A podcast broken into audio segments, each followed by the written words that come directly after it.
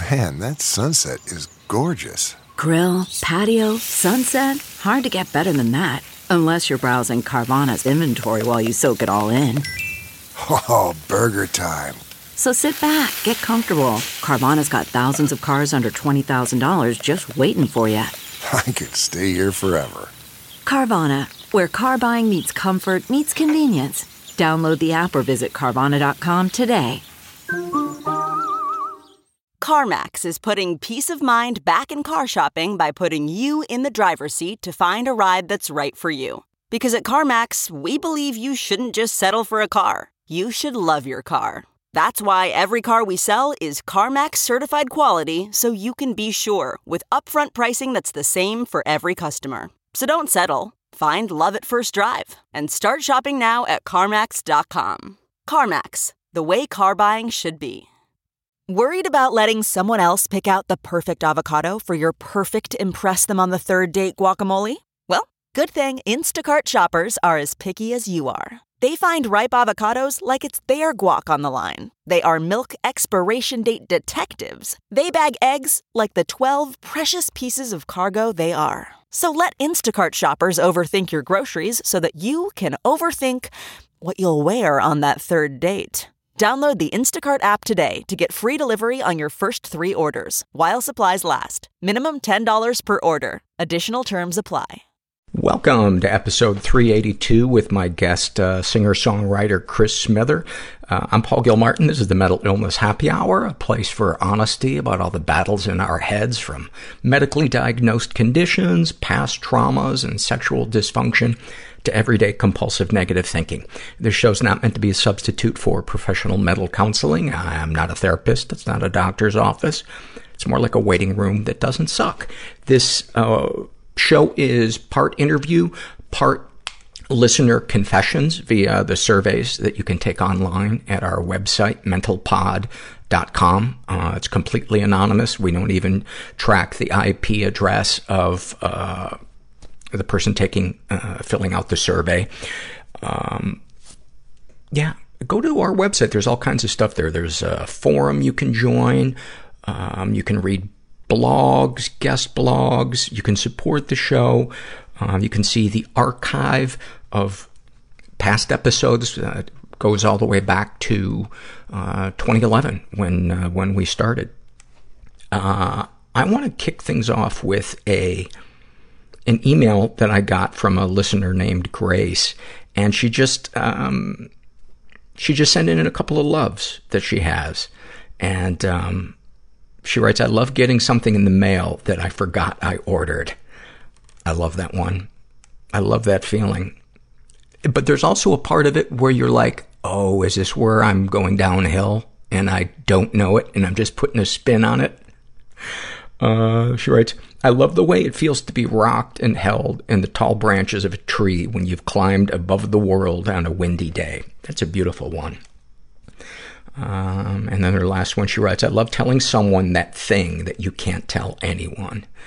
That is such a great one because that one is so, at least to me, has been so important in becoming mentally healthy is, uh, you know, there's a saying in a lot of uh, recovery programs that you're only as sick as your secrets, but the key is finding the person who you're comfortable sharing that with. And, um, and then I thought of a couple while I was reading this, um, and for some reason they all have to do with grass. But I love that um, when you're high enough in a plane, not high like fucked up, but high enough Uh, in a plane and you're looking down at the landscape and the grass looks like a perfect green carpet. And I love imagining laying on that grass in the, in the sun. And I can almost like feel that grass on, on my back when I, when I imagine that. And then I imagine building a house, like in a rolling hill where the, where the grass is really green. And then I imagine myself uh, feeling isolated and then becoming lonely and then drinking and then dying alone. This next one, um, I love the feeling of walking barefoot on a golf course, either the fairway or green especially, but oh, it's amazing. And then this is a weird one, but it's from childhood, but I love the smell of grass clippings in a lawnmower combined with that little bit of a smell of gasoline from the lawnmower. There was a neighbor, uh, growing up that their garage, I used to love the smell of their garage because it was the perfect blend of that. And I think there was other stuff in their garage too that added to the scent. But whenever they would open their garage door, I would rush in there because I just loved that. I love that smell. And, uh, and then the older kid that lived there in that, in that house, uh, molested me. Moving on. Uh, we were talking about, um, we were talking about vulnerability in one of my support groups, and I was just thinking about the relationship between putting up walls and the nature of addictions and loneliness. And before I got sober and relatively mentally stable, I never understood that drinking or any type of addiction that I have, engaging it is a, is a way of me putting up a wall. I used to think this is my way of being able to function in the world. I didn't see that it was cutting me off from human connection, which was the very thing that I needed to heal and become emotionally healthy, in addition to a lot of other things. But um, when that wall is up and you don't have human connections, you can't help but feel lonely. I, I dare you to find someone who is stuck in an addiction that doesn't feel lonely. That was one, sadness and loneliness were the two prevailing emotions I felt all the time before I learned how to let my walls down. And once I learned how to let my walls down around healthy people, I realized, oh, sometimes walls need to go up, but just around certain people. And that's what boundaries became for me, is a way of protecting myself as opposed to engaging in an addiction, which is just having one gigantic wall up all the time. And then nobody gets in and we wonder, why do I feel lonely? This is an awful moment, uh, filled out by a guy who calls himself It All Started with Elaine. I'm not sure what that is a reference to, but, um, he writes, uh, I performed a two hour and 25 minute search last night for the perfect porn clip just to enjoy a nine second orgasm. Isn't that the nature of, uh, pornography, uh, you know, hunting for the clip? Um, yeah. That's so weird. Nine second orgasm. That's very specific. Did he start a clock? As he, as he, uh, as, as he began orgasming? Um, I've got to imagine, uh, it was with the free hand. Maybe, maybe he's got a foot timer. Or maybe it's one of those Olympic timers with the sensor. And so, as, as soon as the ejaculate comes out, the clock starts, it senses it, and then it knows the orgasm is over when the sensor hears him say, I'm so lost. Or maybe it's like a, a, in tennis, it's a guy up high in a chair and, uh, and he, or like in a race and he just waves a checkered flag when the orgasm's over. Or maybe you just count it when you close your browser. That is, is there really anything more consistently shameful than that feeling of closing your browser after you just had an orgasm? Looking at porn. Uh, this is an email that I got from uh, a guy, he's an, an Irishman, um, and he wants to be called the trout of no crack, which apparently is an inside joke uh, that uh, he says other Irish folks will get. Um, and I know crack is, actually crack is in, uh, Gaelic, I believe is spelled C-R-A-I-C. Um, anyway, he writes, uh, Paul, glad to hear you're making it over to Ireland. The comment you made during the opening of the podcast with Melissa Broder, uh, that Northern Ireland, Ireland is technically not Ireland, made me cringe a little.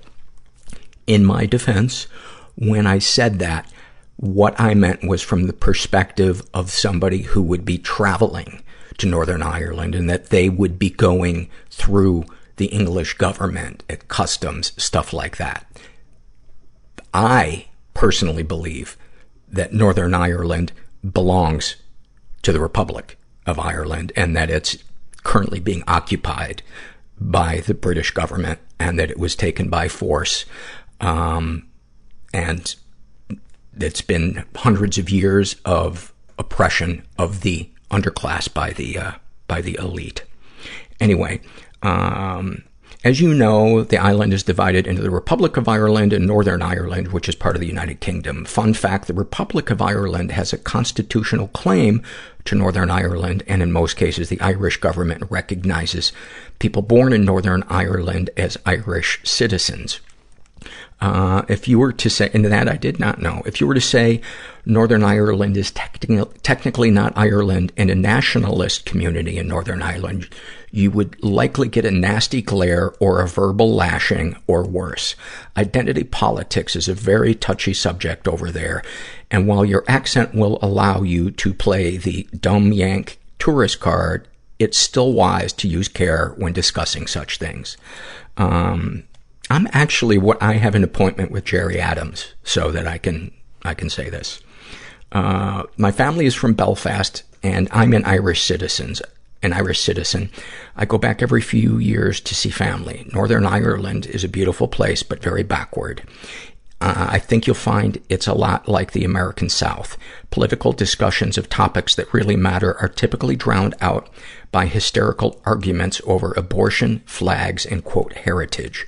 Mental health care is more accessible now and the quality is better than it used to be, but it's still lacking considering the collective trauma the place experienced during the troubles um, that still persist today.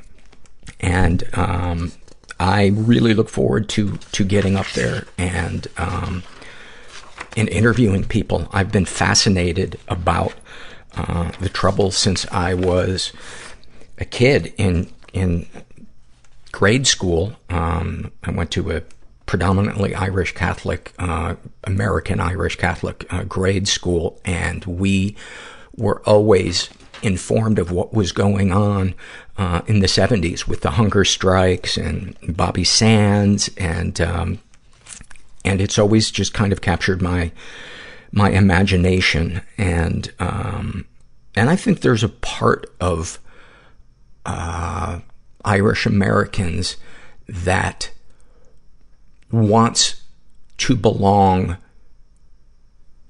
to a culture whose identity is the one of being wrongly oppressed because not not for sympathy's sake but because i don't know there's a certain banner of scrappiness in people that have endured um, oppression. This is, and thank you for that, uh, my friend. This is an awful moment filled out by a guy who calls himself Chicken Should Not Be on Pizza. I can't disagree with that. And um, our, our second awful moment involving uh, pornography. He writes, I blew off lunch with my cousin two hours ago so that I could stay home and watch porn. That's not the worst of it. I got so worked up while watching and masturbating that I pictured screwing my former coworker. She died seven months ago from complications from surgery, and this wasn't the first time I've fantasized about her since her death. What is wrong with me? First of all, dude, do not shame yourself. You didn't hurt anybody. Um, and she abandoned you. That's right. She did not fight hard enough. And this is on her. But take comfort in knowing that her ghost is watching you wank it. How tired, how tired must ghosts be of watching people jerk off? You know, the first week you're a ghost, it's probably fun. But after like a hundred years, you gotta be like, oh, oh Christ, I'm turning in. I can't watch this guy go at it again. Can you imagine old-timey ghosts having to watch people jerk off? Oh my god. Oh, he's going to the outhouse. This could go either way. You know people. You needed privacy. Oh, can you imagine? And the outhouse? Or jerking off on horseback? You know there are people that have broken their limbs trying to jerk off on horseback. Just shaming yourself as you get up with bone poking out. Oh yeah, you couldn't make it to camp. You couldn't make it to camp. Thank you for sharing that. This is an awful moment filled out by a woman who calls herself, um, Actually, before I read that, I want to uh, remind you guys about our sponsor, uh, BetterHelp.com. I use them. I love them. Uh, it's an online uh, counseling. What am I going to say? Online counseling uh, service product. Um, go to betterhelp.com slash mental. Uh, complete a questionnaire. They'll match you up with a BetterHelp.com counselor, and then you can ex- experience a free week of counseling to see if uh, online counseling is right for you. You need to be over 18, and you can communicate with your therapist through email, live text, chat, phone, video, whatever works for you, and often um, multiple times a week if you if you need to uh, for the same price as a lot of places would charge you to just do it once a week. Um, it really depends on the on the therapist, but my th- therapist is Donna. She fucking rocks. I love, I love working with her and, uh, she helps me tremendously. So, betterhelp.com slash mental and make sure you include the slash mental so they know you came from uh, th- this here podcast. And, um, before I read this uh, awful moment and we go into the interview uh, with Chris Smither, uh, just to set it up, uh, the song that he plays to start things off is uh, a song called Train Home. And we talk about it later in the, in the podcast. So that's why I decided to move it to the front so you could get a sense of what his music, uh, is like. And there's, there, the, the sound, um, that we got some windscreen popping, uh, on some of the audio. You guys probably won't even notice it, but it, it, it bothered me a little bit. I just want to let you know I am in the process of reorganizing the recording setup. So hopefully, um, we won't have that happening again too much. Anyway, uh, this is an awful moment filled out by a woman who calls herself a mentally ill social worker, and she writes, Last spring, during a particularly bad night, I called a local crisis line. After telling the woman on the other end how seriously I was considering ending my life, she told me either I had to call 911 or she would. And she did call. They sent an ambulance, a fire truck, and two cop cars to my apartment. Even though I was barely functional, I was mortified. After being loaded into the ambulance, the EMT asked me the standard questions. She then shared with me that she had struggled with her mental health and had been hospitalized too. She told me that it gets better and unclipped a wristband she had had on her backpack and she handed it to me. It said, it's okay not to be okay. Have hope. Her kindness made the situation more bearable. I still have that wristband. I put it on my dresser where I see it every day. It reminds me that there are kind people in this world and that, yes, it does get better. There's a part of me inside that I don't want anyone to know about because it's weird and gross and lame and people will hate me. It was so hard to be on the planet. Just doom, people pleasing, dread, silent, invisible, just wailing, stuck in the grip of the obsession, derealization, depersonalization, suicidal ideation. I was so embarrassed and so full of shame. If I don't get help and get what I need to get, you know, I did some horrible, horrible things. Then I'm not going to be here much longer. God, I wish I could go back and undo them, but I can't. So snipers would shoot in our sides. My father was a notorious pimp in Boston. I can't do this anymore. It was kind of like Scarface. You can change somebody's life just by listening. Through vulnerability uh, comes healing. It felt like I'd been holding a sword and shield, and I dropped them. And to this day, I have never had a better night's sleep. I started crying in a job interview saying, and I was like, LA is hard, man. LA is so hard. And I, I didn't get that job. Ha ha ha.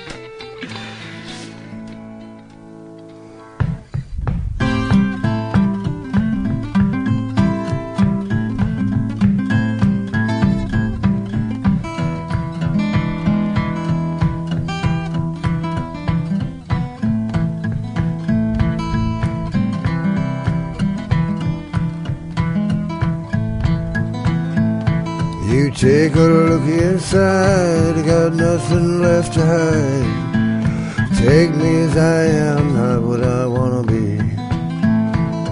Why we'll never know, we passed that long ago. Is and was is all we ever gonna be. He's almost shade down by the river. Feels a breath that makes him shiver. Takes a breath and makes the dive alone. But the dead don't get no vacation down in that subway station. The only break they take is to the bone. Waiting on a train to take 'em home. Just waiting on a train take 'em home. I don't think I see anything for me in visions of the past or the ever after. Now is what can be, all the rest is wait and see. Those prophets never hear that cosmic laughter.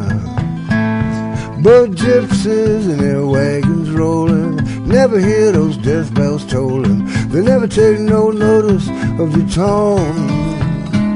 Yeah, but I do, and my pulse beats quicker. Scornful laughs, and annoying snickers. Stop my heart and sink it like a stone. And I'm waiting on a train to take me home. I'm waiting on a train, yeah, to take me home.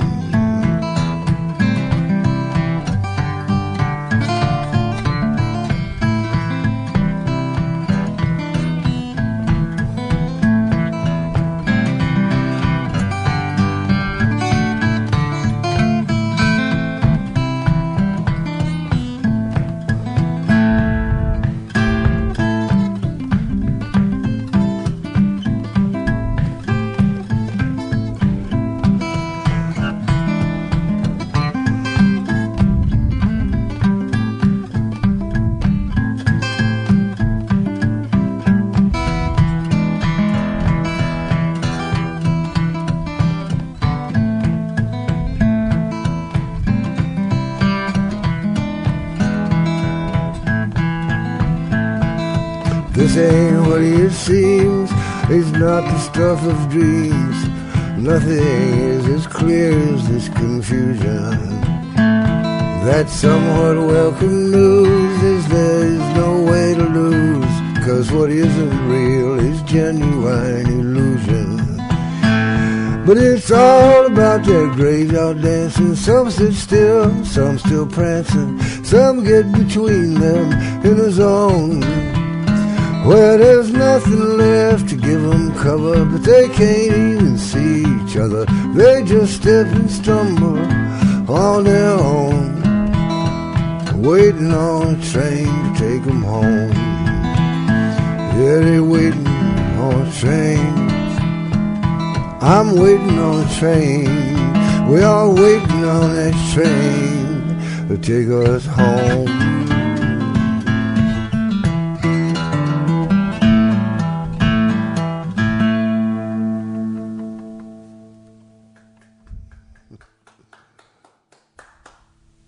I'm here with Chris Smither, who is a singer songwriter.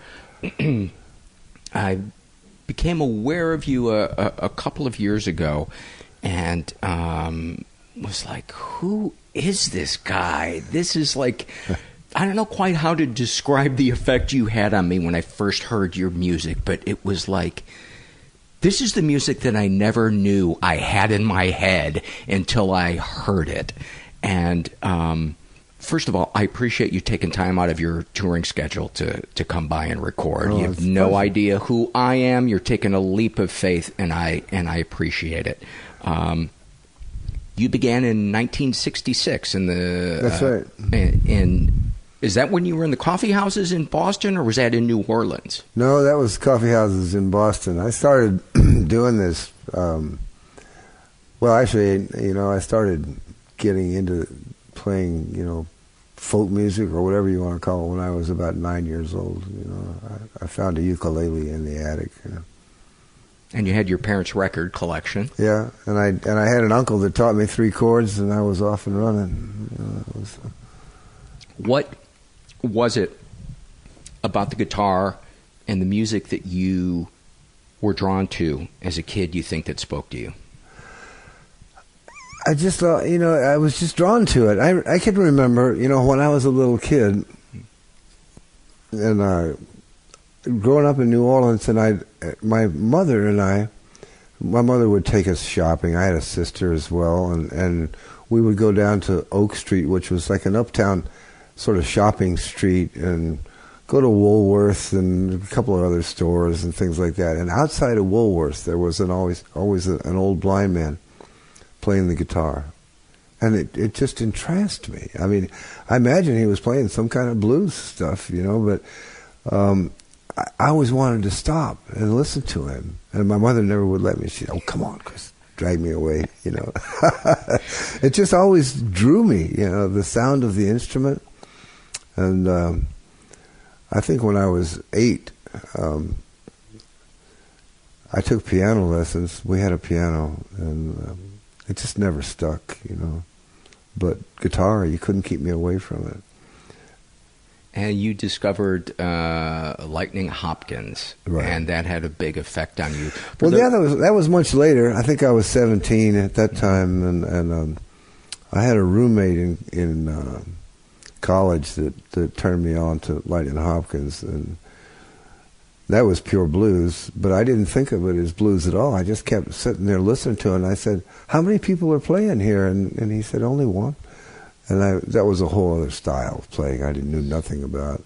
Just an, a magnificent storyteller, and but had this driving rhythm behind it. Because to tell you the truth, when I first heard it, I didn't think, "Oh, this is blues." I thought this is one man rock and roll. Yeah. This is this is.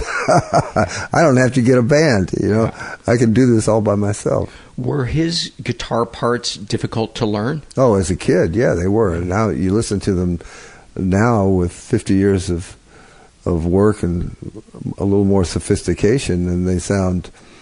Um, they still sound great, but you know they're simple. You know they're really sort of sort of simple, but extremely well executed. And like as with anything, you know, it's the execution that counts, not the inherent difficulty of the Exactly. piece. Uh, what was your parents were uh, professors, Mhm. and uh, were they both teaching at Tulane? No, my mother worked at Tulane. She was she was an administrator in the art school, and but my my dad was a language guy, and uh, he did. Uh, he spent like the second half of his career developing language laboratory teaching techniques and programs. Um, but he also taught Latin American literature, and, and uh, he was a big Spanish and Portuguese guy. But he spoke about four languages. What are some vignettes from your childhood you, that you think are kind of emblematic of your emotional life or kind of the emotional temperature of your house or your view of the world, your view of yourself in it, to just give us a sense of your childhood or adolescence? You know, there was a psychiatrist that asked me that very same question. Was- you I'm know, a professional jackass. I don't know if that uh, if there's no, a degree guy- for that. uh, No, it was very interesting, uh, and he was trying to get at that same sort of thing. He said to me, he says, "So tell me about you know growing up and what that was like, and what were your parents like, and did they have expectations for you and aspirations for you?" And I said, "Well, uh, nothing really specific. Um, I just grew up, you know, with a, very certain knowledge that all my parents really wanted was for me to be happy." And this guy looks at me and he says, "Isn't that a bitch?" and I, I was, I must have looked a little nonplussed, you know. So he continued. He said, "Well," he says, "You know, everybody, nobody gets through life without periods when they're totally miserable, when things are just totally wretched. And uh, in your case, not only do you have to endure the misery, but you have to endure the realization that you're disappointing your parents. you're letting them down. So, um, You know, I, it's one of those um, questions about emotional upbringing. I just, I was a happy kid. I really was, and and I thought really that the vast majority of people um, grew up more or less the way that I did. You know, I had I had both parents. There was never a doubt in my mind that they loved me, and that they had my best interest in mind. In mind, I mean, they may have chosen to um, certain. What's the word I'm looking for?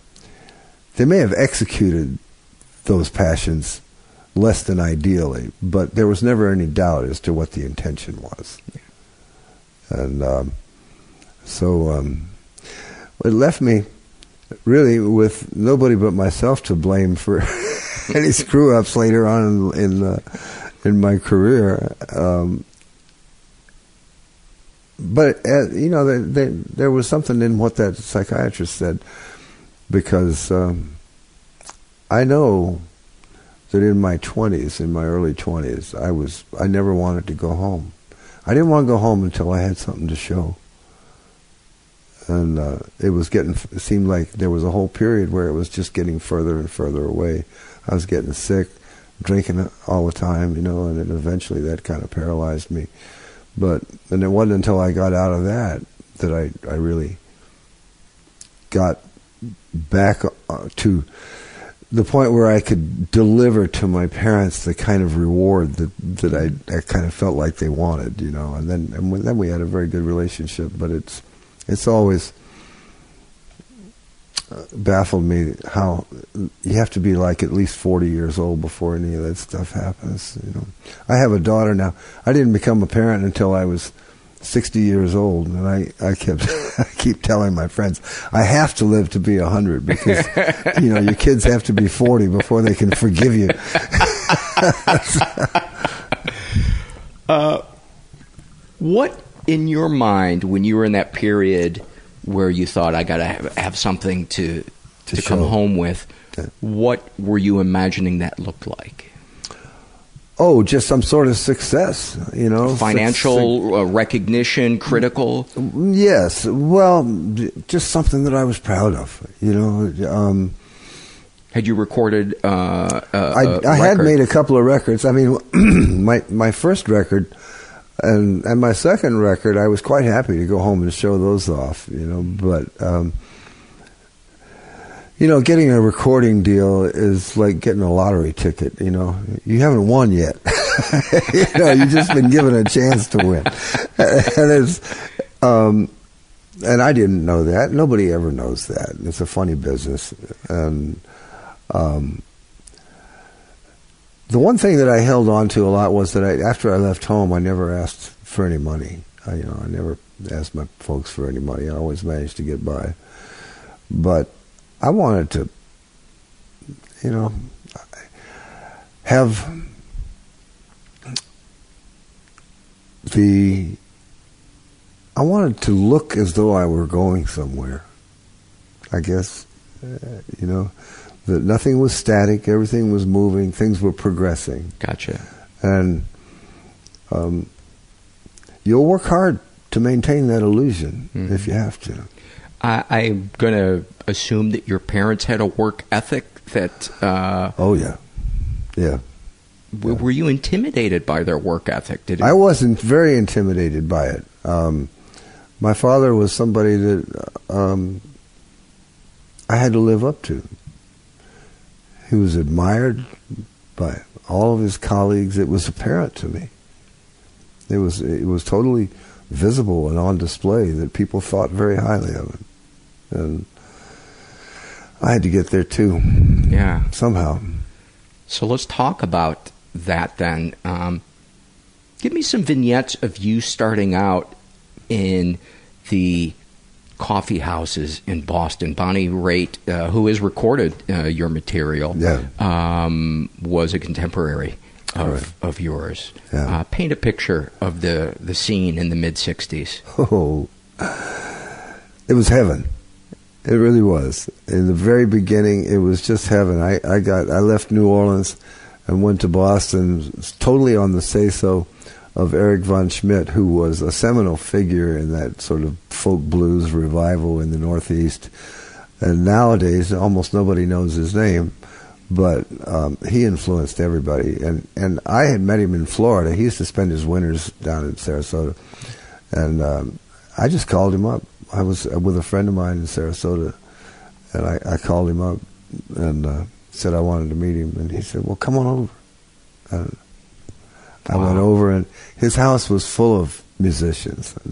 Almost the entire Jim Kweskin Jug Band was down there and hanging out on his beach, and, and I sat around and played music. I, I was starstruck, you know, and and he said, "Tell me again where you're from, where you living." I said, "New Orleans," and he said, "You know, nobody's going to pay any attention to you there. You got to get up. You should come up to New York, you know, and and Boston, the Cambridge scene." And um, to me, that was like the word of God.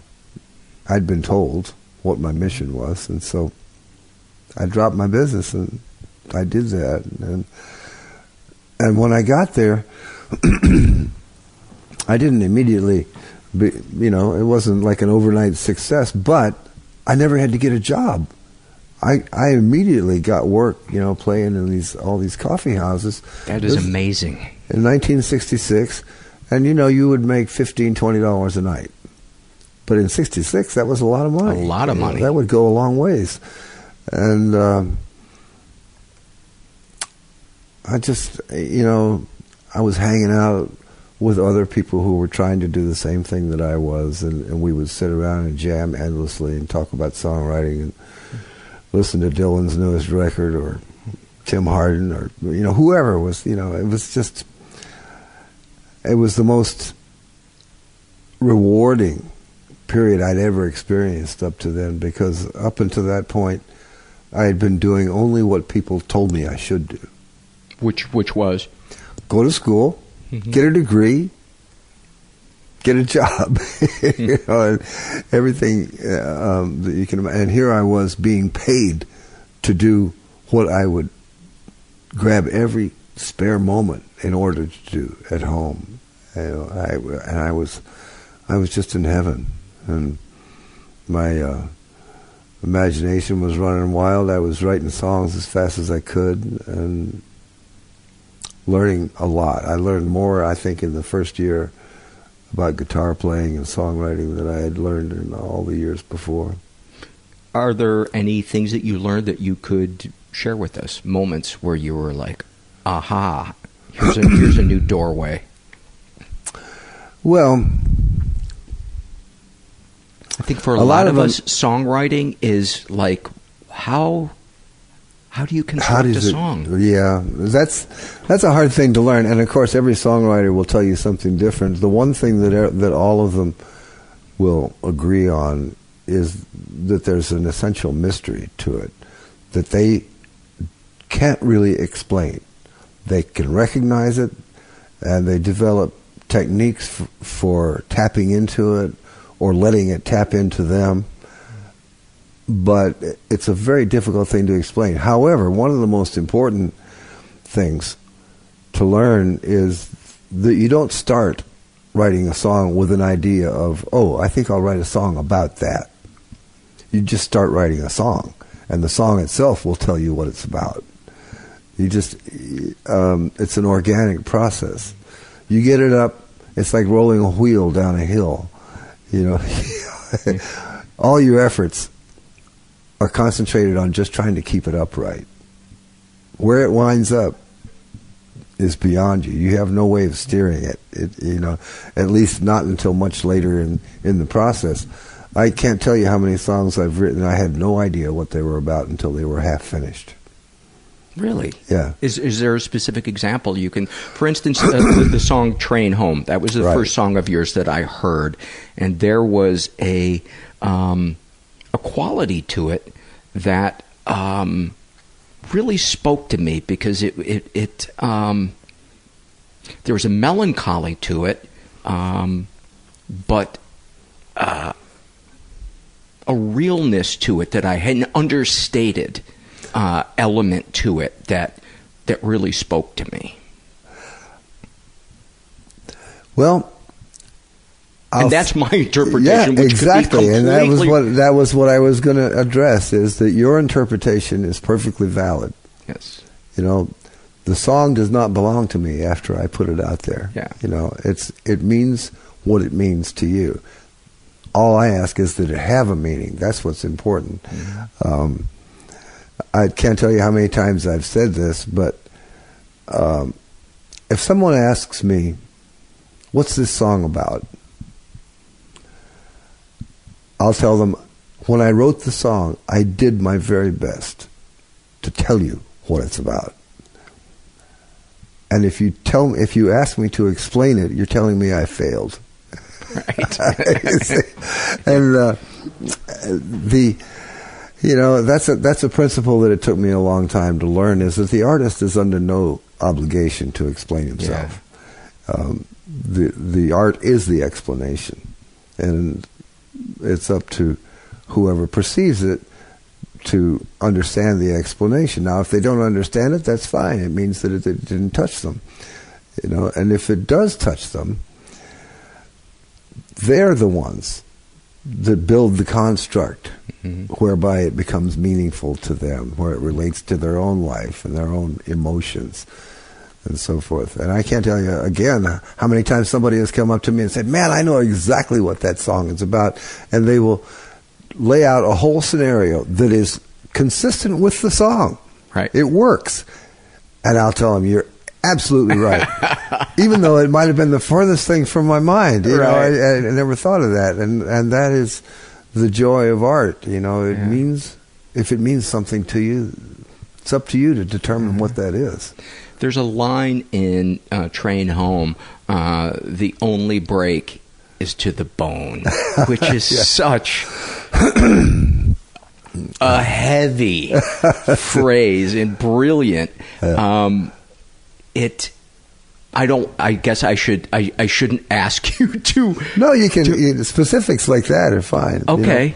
You know, you want to know what was running through my mind? Yes. At the time, I think when I wrote the song, I you know I came up with the tagline first. You know, waiting for a train. You know, that, that concept. You know, train where? You know, is there anything going on? And at the time, although this hasn't, my own interpretation of it changes. You know, over time, and that's that song is at least 15 years old. I can't, you know, remember exactly when I wrote it, but um, I was contemplating a sort of mid mid ground between life and death. You know, a transitional space that people ex- or once people exist in and trying to find out where what happens next or if anything happens mm-hmm. next you know. When do the lights finally go out or is there another light someplace? And and so that that lends the sort of the, that's the air of confusion about it you know but it's totally consuming. I'm glad you asked about that line because I was particularly pleased with it. you know, at the time because it's all consuming. You know, they're waiting for a train, but it's hard work. The waiting is hard work, and the only break they take is to the bone. Yeah. Talk about um, the evolution of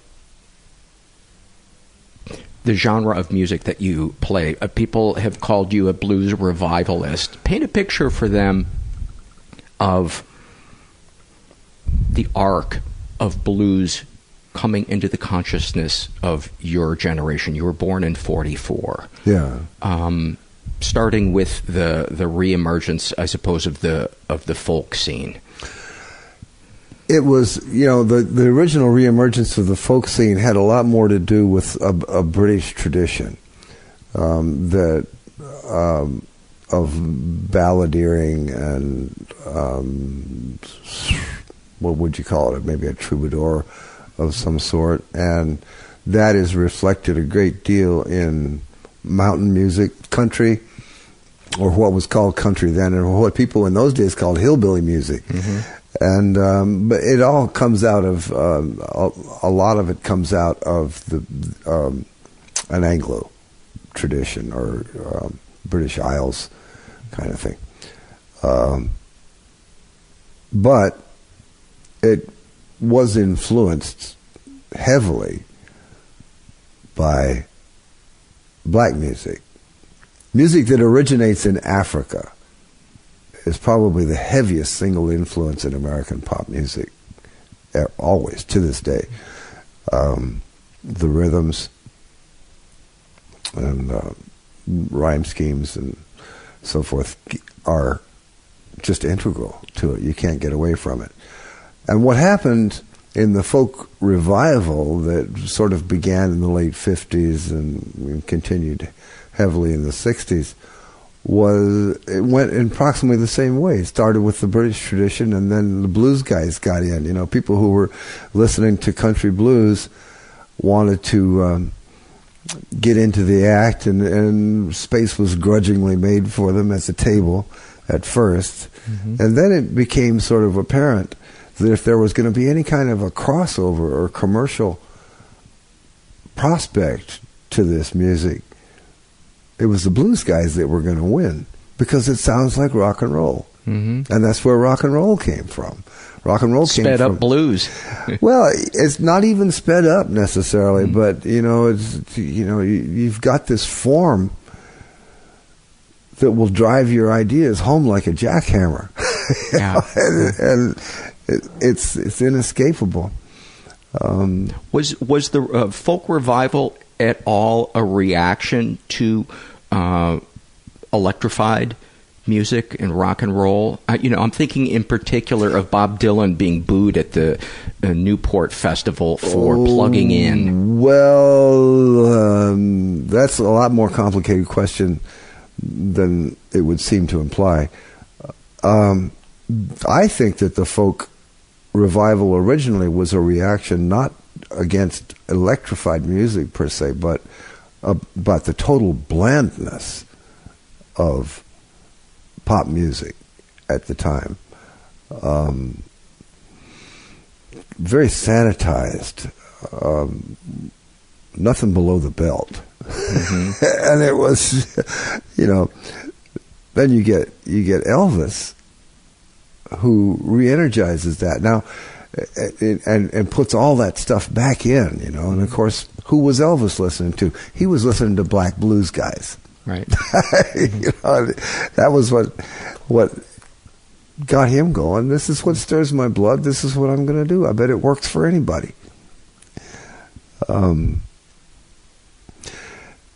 and the rather sanitized sort of early folk stuff gave way to the same thing. You know, the, Kingston guys- Trio and people like that. yeah, I mean, thank God for the Kingston Trio. If it weren't for the Kingston Trio, none of us would have any work.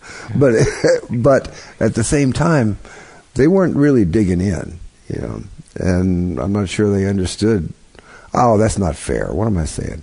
They probably did understand it, but they, you know, um, They weren't pushing the boundaries. Of, yeah, more pushing the. That's that's a good one. And then of course the blues came in, and, and then uh, the same thing happened that happened to the blues revivalists is what happened to the the black originators of the form who went to Chicago. They realized the potential of electric instruments, you know. Muddy Waters. The fact that the guitar could be as loud as a trumpet, you know, and uh, it just these things just go in cycles. You know, I've, I've lived long enough to to see it go in and out and up and down. If you could get in a time machine and go see any performance in history, what would you, or a couple that you would have loved to have been there? Not, and not necessarily even a particular performance, but a performer mm. in a certain period of time or recording of a session.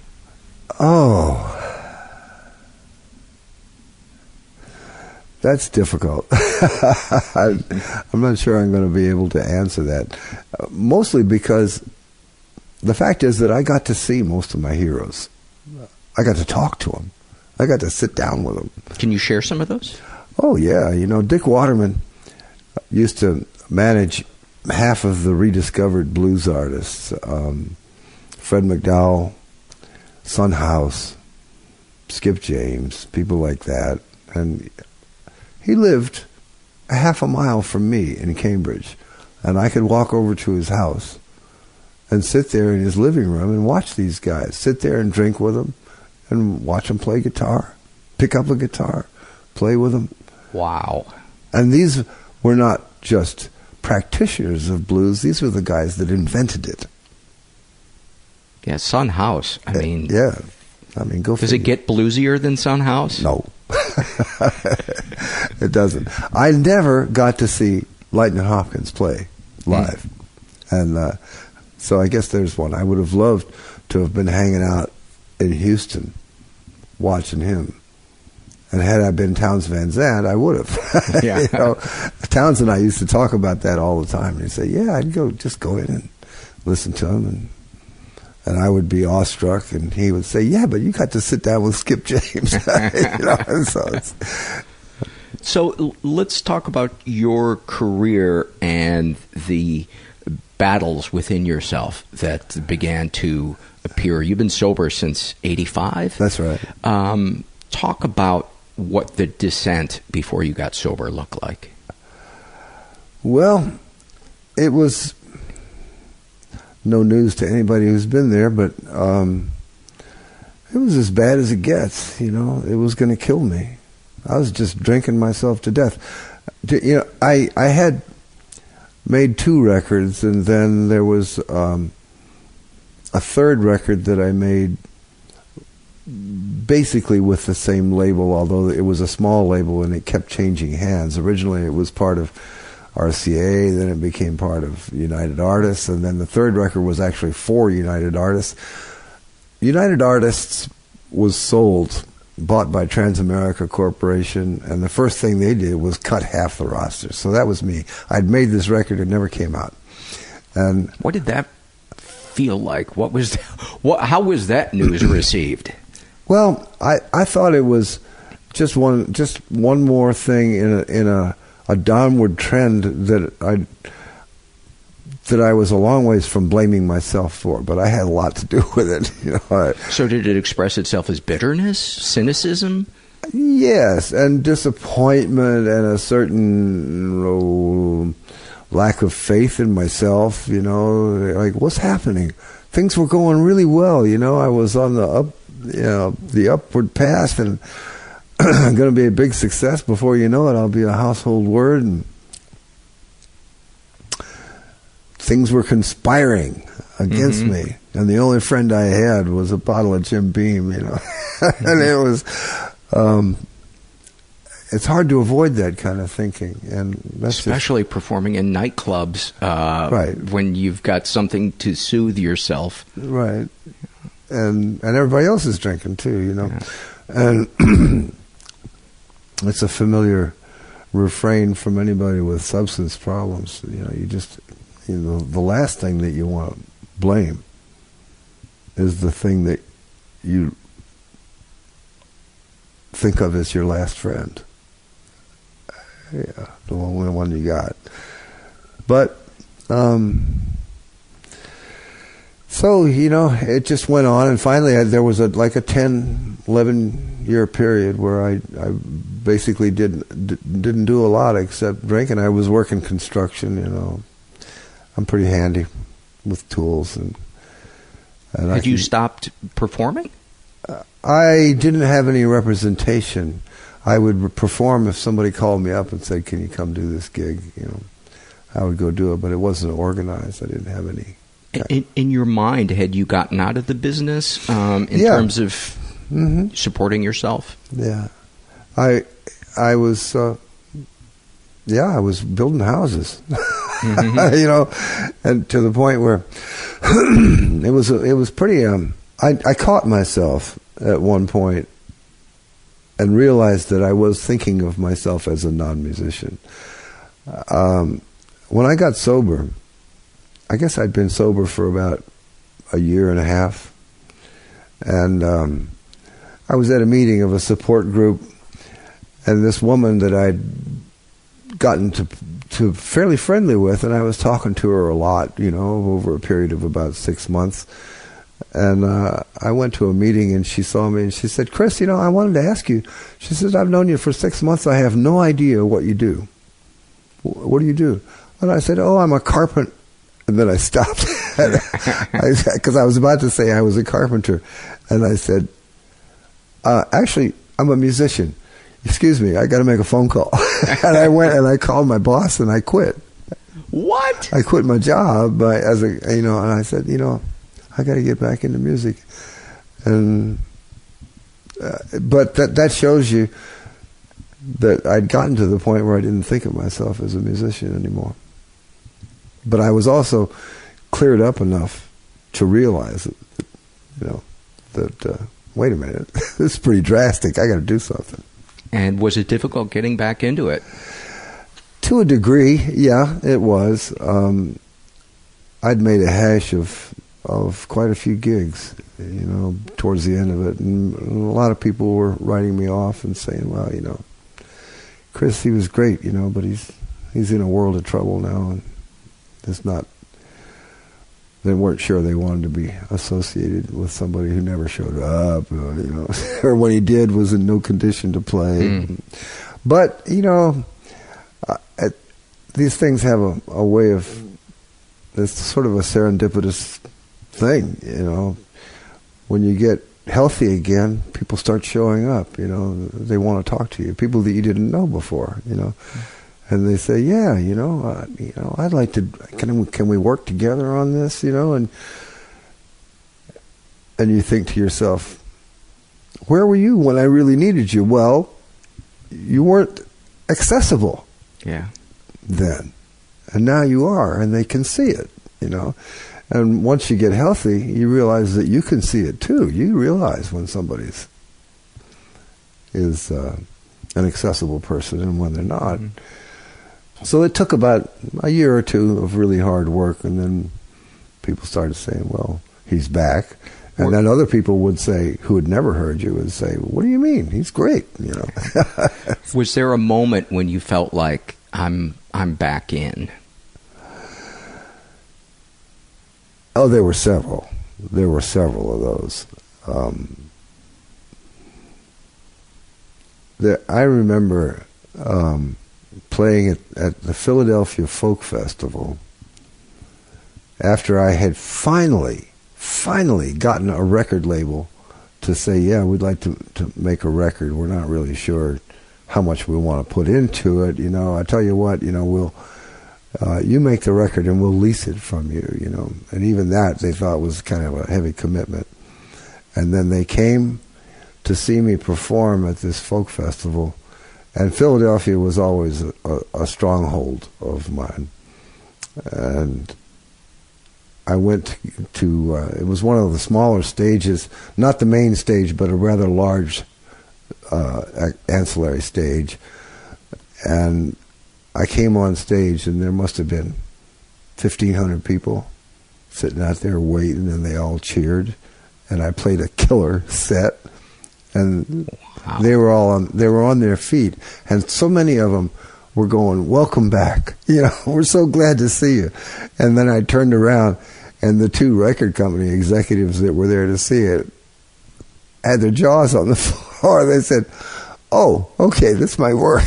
you know, that's Wow. I mean, uh, and the difference is that in my former life,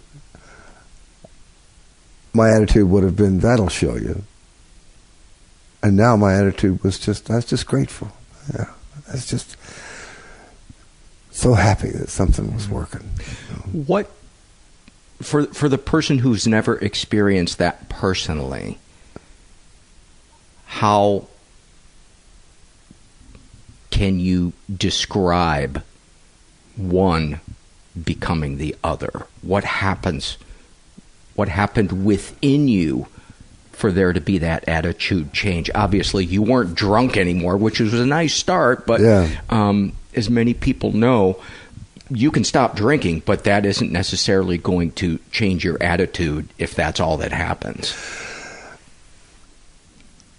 I think that that is different for almost every person who experiences it. They would all choose to ex- explain it in a different way. But for me, I've always thought that it was the dawning of a sense of humility as opposed to pride. And I had always defended my what I perceived as my person with a sense of pride. You know, I had pride in what I was doing, and um, the problem with pride is that it requires constant defense. You can never let your guard down. You know, somebody's going to be in there poking holes at you, mm-hmm. popping your balloon every little red hot second, and it takes an enormous amount of energy and attention and focus to protect to protect it, so that you can continue to feel that. Whereas an attitude of humility, however, to whatever degree you can achieve it, is an impregnable fortress. Nobody wants to run you over. and it's, you know, it, it is a position of strength. Humility as a position of strength was a foreign concept to me, but when I first began to understand it, was when I first realized that all the battles were within myself. I wasn't really fighting anybody else. I was just fighting my own perception of how the world worked. So, what got you to that place of humility other than taking the bottle away? Well, you know, the disease itself, uh, the, the addiction itself, will beat you down pretty good. You know, make you realize that, you know. But, you know, it was, you know, hanging out with people who had done it. You know, just listening. I mean, innumerable phrases, tips. Here's what you do. You know, nothing, and there's nothing dramatic about it. It doesn't happen overnight. It takes years. Um, unlearning old habits, uh, as you put it. You know, your model of how the world works no longer works. You got to build a new one. Was human connection a big element for you? Oh yes, absolutely. Um, well, there were, you know, in a sense, there were no human connections before, not real ones. Um, because it was all about you. It was all about me, and it was all about you know getting involved in a in a in a real discussion about emotions and about feelings with somebody. I would think to myself, I can't say that, you know, because then they'll say this, and then I'll say this, and they'll say this, and you sort of in your mind you think you know where the whole thing is going to go, so you don't say anything. Then one day, after you start to clear up a little bit, you, you say, okay, I'll give it a shot, and you try talking, and lo and behold, what you get back is not what you expected. Mm-hmm. It doesn't matter what it was. It's not what you expected. Right. you know, and then all of a sudden you realize, you know, I can learn something here. Yeah. I don't know it all. I'm not in control. Which, which sounds like it would naturally lead to humility. Yeah. Yeah. Yeah. It's that, you know, okay. You know, I don't know everything. I don't know everything. I have some ideas. Let's see if they work. Yeah. Let's bounce them off somebody. Did you find that exciting then because the world there were more things to discover? It wasn't exciting in and of itself. It, it's, but it worked. Things were getting better. Mm-hmm. you know things were getting better and and it, I would get excited about progress in my career I didn't really get excited about my own changing perceptions it's just that I felt better you know I was I felt like either somebody new or somebody that I used to be a long time ago and I hadn't seen for quite a while. Mm-hmm. Is there a moment that you can recall where you experienced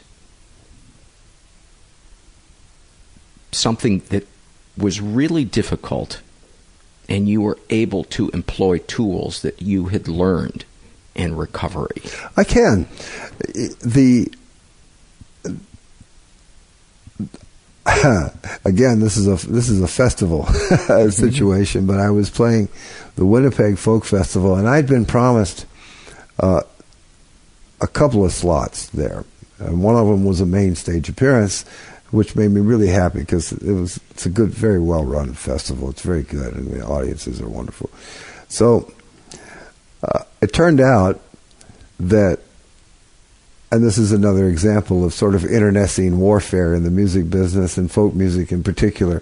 But there were a bunch of sort of blues based. I mean, I don't really think of myself as a blues artist, but more of a blues based artist. Mm-hmm. And there were any number of us at this festival at the time who, who could be sort of grouped into that same thing.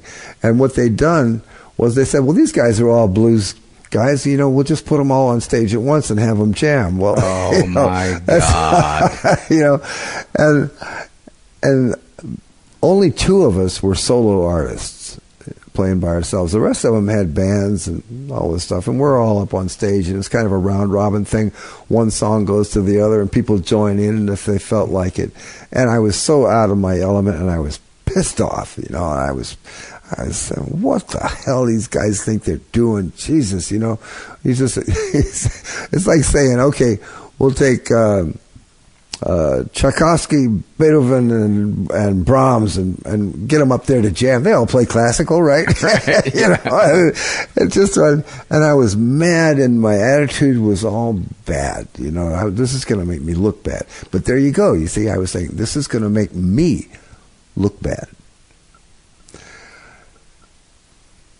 It, it went around the circle once, and I played a song, and then halfway through the the circle of performers before it got back to me again i just i had a just this moment of clarity. And i said you know what? I'm just being ridiculous. This is not about me. This is about the music. All i have to do is play the best i can and put it out there it's about the music just play it and when it came to me, I was so calm. I couldn't believe it. I played the next song. I enjoyed playing it. You know, it'd be great if, if all of a sudden, you know, the audience stood up as a unit and said, wow, you are the best. You know, that's not what happened. But what happened inside me was the realization that it, it was about the music. And if all I, if I focused on that and put it out there, I would get all the attention I could possibly handle. Isn't that crazy when when we become less interested in what we're getting and become more interested in what we're giving? Yeah. And not from a place of codependence, but from abundance and Right. joy and Yeah. love. Um, that, that our lives have a way of working out. Yeah, yeah. And I've never forgotten that moment. And I um, consciously or unconsciously employ it every night. Just do the best you can with all the with the best will that you can muster. And forget about yourself. Words of wisdom. Is there anything you'd like to uh, share? I want to uh, give a plug for your, your new record, which is uh, "Call Me Lucky," uh, and it's a it's a great great record. I mean, I love all the stuff you do. Um, but is is there anything you'd like to share? Obviously, your uh, your website. Um, Yeah, you know, you can you can find out more about me than I know myself if you go to smither.com. Uh, or you can go to chrissmither.com. Uh, either one works, and you can. There's also a, there's a Facebook page, which I will tell you, I do not deal with directly very often. It's it's handled for me, but it's you know it's. Uh, it keeps you up to date with where I've been and what I'm doing. And, um, new record is out. The, the Call Me Lucky record was uh, the best time I've ever had in a studio. We were in a studio in, uh, called Blue Rock, um, about 30 miles out of Austin, Texas, and uh, just a beautiful place. Absolutely gorgeous equipment, and there were five of us there, and we didn't stick our heads out for ten days. And when we came Wow. out, we had a record. I tell you, it was a, and it was a good one. Yeah. It was more fun, uh, the most intense, concentrated, creative endeavor I've ever been involved in, and uh, totally exhilarating. And I think it shows. It's a, it's a great record. Uh, I love what you do, and I'm so uh, happy that you uh, accepted my invitation to, to come record and um, and that I can share your music with uh, with the listeners. So um, thank you so much for coming by. You're very welcome. That was really cool getting to getting to meet him and watch him play from four feet away. Um, the surveys for this week are actually just going to be released to people on Patreon. Uh, many thanks to people who are donors on Patreon. It really helps keep the podcast going, and it's been a while since I did any kind of bonus stuff for them. So the surveys that I would normally read now, I'm going to read and just put up on the Patreon site. If you're interested in becoming a Patreon donor for as little as a dollar a month, go to patreon.com slash mentalpod, uh, cause the podcast does need, uh, money. I'm gonna send you guys, oh, and also, uh, one of Chris's songs called, uh, By the Numbers. Uh, I'm gonna put in those surveys, that little bonus thing with the surveys as well. And we're gonna take it out with, uh, another song of Chris's that I love called uh, Leave the Light On. So thank you for listening and never forget that you are not alone. This is called Leave the Light On. I always think of it as a very hopeful number.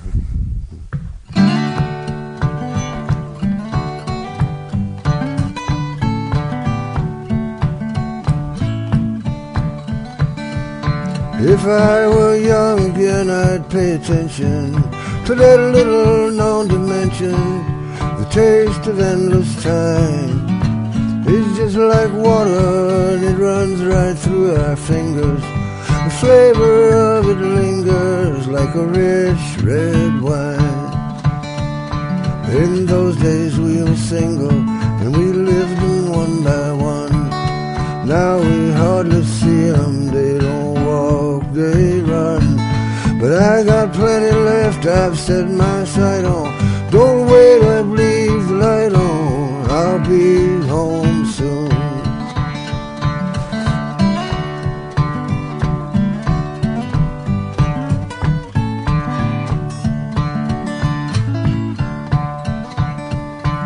I'd never seen my life in such a hurry.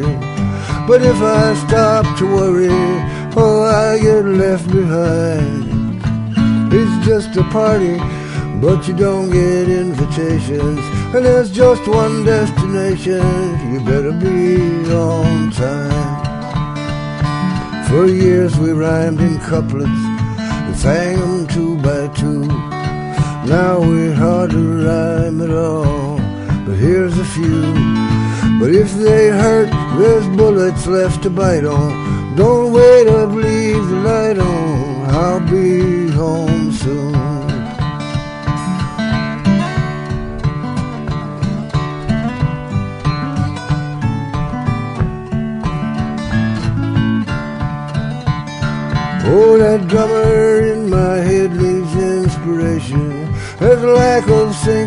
and it holds me to a line. It's just so hard to leave these cages that we're thinking. By stages we just sink into a slow decline. For years we lived in waltz time and danced it three by three.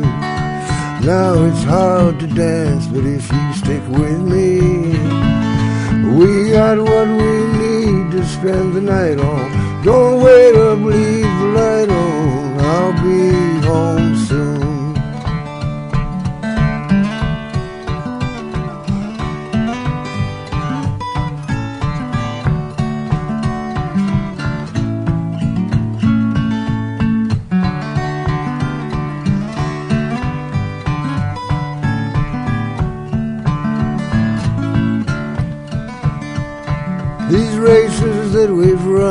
not for glory. No moral to the story. We run for peace of mind. But the race we're running now is never ending. Pace and time are bending, and there's no finish line.